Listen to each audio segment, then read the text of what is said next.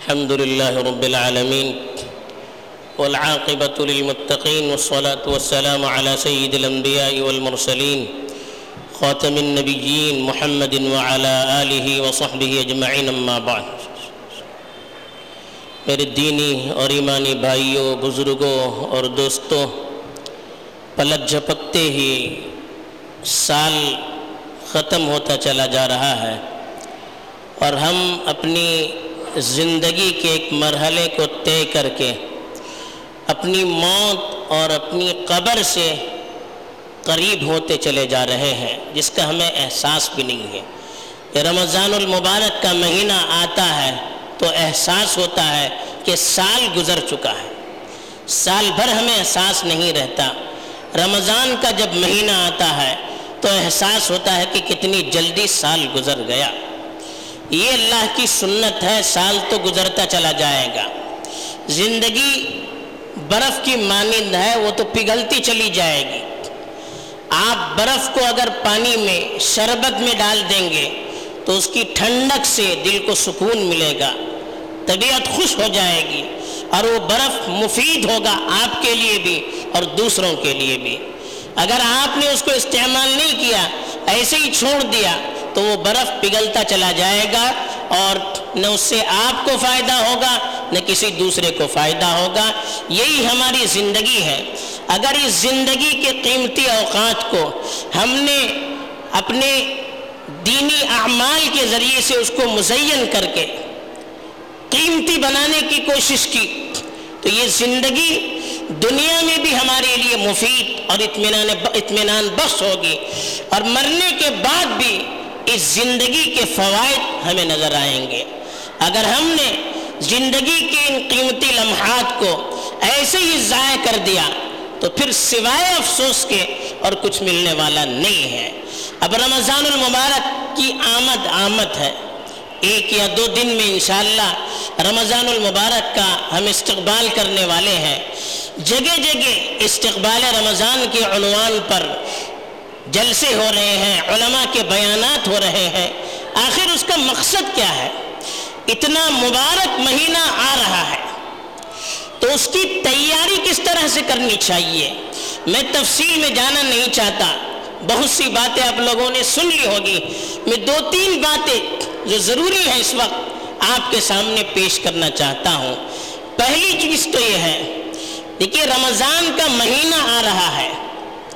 تو رمضان کا مہینہ اتنا قیمتی ہے تو اس کے لیے تیاری بھی پہلے سے ہونی چاہیے۔ اب اس کی تیاری کیسے ہوگی؟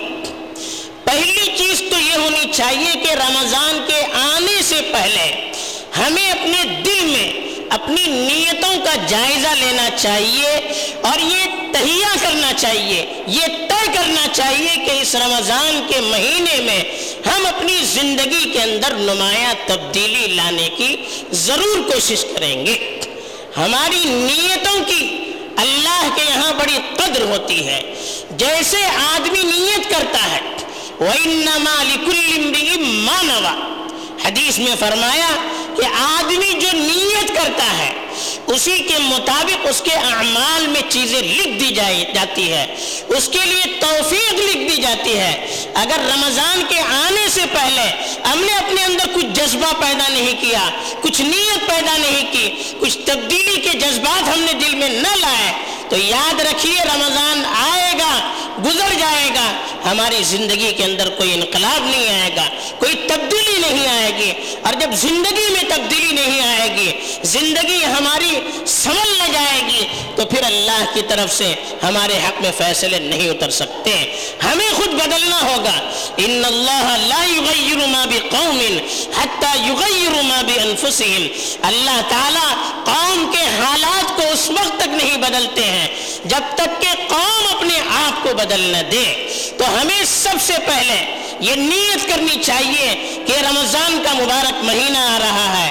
یہ بابرکت مہینہ آ رہا ہے، یہ عبادتوں کا مہینہ آ رہا ہے، یہ رحمتوں کا مہینہ آ رہا ہے، یہ تلاوت کا مہینہ آ رہا ہے، یہ اطاعت کا مہینہ آ رہا ہے۔ تو ہم دل سے یہ نیت کریں کہ اس مہینے میں خوب سے خوب فائدہ اٹھا کر ہم اپنی زندگی کے اندر نمایاں تبدیلی لائیں گے۔ ہماری رمضان سے پہلے کی زندگی اور رمضان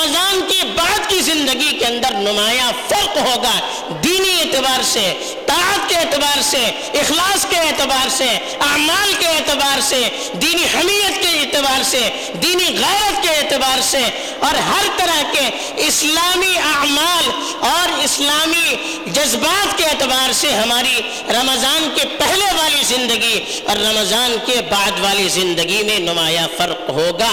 اس کی ہمیں سب سے پہلے نیت کرنے کی ضرورت ہے۔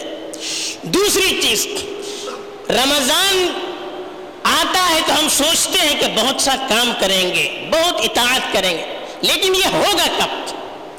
جب تک رمضان کی مہینے میں ہم اپنے آپ کو اللہ کے لیے فارغ نہ کر دیں گے، تب تک رمضان کا صحیح طور پر فائدہ نہیں اٹھا سکتے۔ رمضان کی صحیح طور پر قدردانی نہیں ہو سکتی۔ جب رمضان سے صحیح فائدہ نہیں اٹھا سکتے۔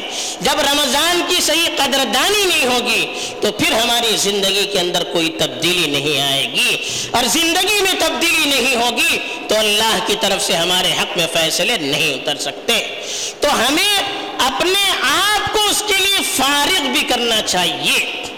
افسوس ہوتا ہے کہ رمضان کے آنے سے پہلے ہم دنیا بھر کی تیاریوں میں مشغول ہو جاتے ہیں۔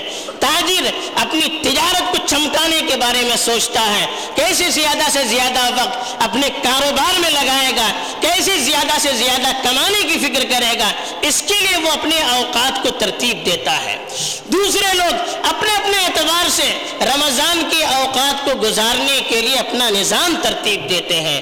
لیکن اصل جو مقصد ہے کہ رمضان کی برکتوں سے فائدہ اٹھانا ہے، رمضان کے اعمال سے فائدہ اٹھانا ہے، تو ہمیں اپنے آپ کو رمضان کے لیے فارغ کرنا ہوگا۔ ہمیں اپنے آپ کو اللہ کے لیے فارغ رکھنا ہوگا۔ ہمیں اپنے آپ کو اعمال کے لیے فارغ رکھنا ہوگا۔ اس کے بغیر کوئی کام نہیں ہو سکتا۔ تیسرا جو ہمیں کام کرنا ہے رمضان کے آنے سے پہلے اللہ سے دعائیں کثرت سے مانگنی چاہیے، توفیق مانگنی چاہیے۔ اللہ کی توفیق کے بغیر کوئی خیر وجود میں نہیں آ سکتا۔ ہم نے اگر اللہ کے سامنے گڑ گڑایا نہیں، رمضان کے لیے ہم نے اللہ سے دعائیں نہیں کی، تو ممکن ہے رمضان آئے گا اور چلا جائے گا۔ ہماری زندگی کے اندر کوئی تبدیلی نہیں ہوگی۔ ہمیں صحیح اعمال کی توفیق نہیں ملے گی۔ لوگ ایسے ہیں، رمضان سے پہلے صحت مند رہتے ہیں، رمضان آتا ہے تو بیمار ہو جاتے ہیں۔ کتنے لوگ وہ ہیں جو رمضان کو خرافات میں گزارتے ہیں۔ کتنے وہ لوگ ہیں جو رمضان کو کاروبار کے حوالے کر دیتے ہیں۔ ہوتا کیوں ہے؟ ہم دل سے اللہ کے یہاں اللہ سے مانگتے نہیں ہیں، ہم دل سے اللہ کے سامنے گڑ گڑاتے نہیں ہیں، ہم دل سے نہیں چاہتے ہیں کہ یہ رمضان کا مہینہ ہمارے لیے مبارک ثابت ہو، ہمارے لیے بابرکت ثابت ہو، یہ ہم دل سے چاہتے نہیں ہیں، یہ ہم دعائیں نہیں کرتے ہیں۔ ہمیں اللہ کے سامنے رو رو کر دعائیں کرنی چاہیے کہ یا اللہ، یہ مبارک مہینہ آ رہا ہے۔ تو ہمیں صحت کے ساتھ، سلامتی کے ساتھ اور تیری اطاعت اور بندگی والے جذبات کے ساتھ یا اللہ، اس مہینے کو گزارنے کی توفیق دے۔ تیری توفیق کے بغیر ہم ایک قدم نہیں اٹھا سکتے۔ تیری توفیق کے بغیر ایک عمل ہم سے نہیں ہو سکتا۔ یہ ہمیں اللہ کے سامنے رو رو کر، گڑ گڑا کر دعائیں کرنی چاہیے۔ چوتھی چوتھا کام ہمیں رمضان کی آمد سے پہلے، رمضان کی برکتوں سے فائدہ اٹھانے کے لیے اپنے دلوں کو پاک اور صاف رکھنا چاہیے۔ دیکھیے، برتن پاک اور صاف رہے گا تو آپ اچھا پانی اس کے اندر ڈالیں گے۔ آپ دودھ اس کے اندر ڈالیں گے۔ آپ کھانے پینے کی چیزیں ان کے اندر ڈالیں گے۔ اگر برتن گندا ہوگا تو آپ اس میں پانی نہیں ڈالتے۔ آپ اس میں دودھ نہیں ڈالتے۔ دودھ ڈالے پھٹ جائے گا۔ پانی ڈالے گندا ہو جائے گا۔ کھانے پینے کی چیزوں کو ڈال دیں گے، وہ کھانے کے قابل نہیں رہے گا۔ تو برتن جب تک صاف نہیں ہوتا ہے، چیزیں اس کے اندر ڈالی نہیں جاتی ہے۔ ایسے ہی دل ہمارا جب تک گندگیوں سے، گناہوں سے، غلط جذبات سے، آپسی دشمنیوں سے، اختلافات سے جب تک یہ ہمارا دل پاک اور صاف نہیں ہوگا، رمضان کی برکتیں اس سے ہم فائدہ نہیں اٹھا سکتے۔ ہمارا دل رمضان کی رحمتوں سے مستفید نہیں ہو سکتا۔ رمضان کی نورانیت سے منور نہیں ہو سکتا۔ تو رمضان کے آنے سے پہلے ہر آدمی کوشش کرے، میں اپنے دل کو پاک اور صاف کروں، میں دشمنیوں کو بھلا دوں، میں دشمنوں سے ہاتھ ملاؤں، میں آگے بڑھ کر ان کو سلام کروں، ان کو گلے سے لگاؤں۔ یہ جذبات ہم اپنے آپ کے اندر پیدا کریں گے اور پھر رمضان کا استقبال کریں گے۔ جب دل پاک اور صاف ہوگا تو پھر اللہ کی رحمتوں کا جب نزول ہوگا تو دل اس کے قبول کرنے کے لیے تیار ہوگا، ورنہ دل ہمارا تیار نہیں ہوگا۔ یہ چند چیزیں تھی جو رمضان کے استقبال کے لیے ضروری ہے اس کے بارے میں گزارش کی گئی ہے۔ اللہ تعالیٰ سب سے پہلے مجھے بھی توفیق دے، آپ کو بھی توفیق دے۔ اور رمضان کا مہینہ پورے عالم اسلام کے لیے خیر اور تبدیلی کا ذریعہ بنائے۔ آمین۔ و آخر دعوانا ان الحمد للہ رب العالمین۔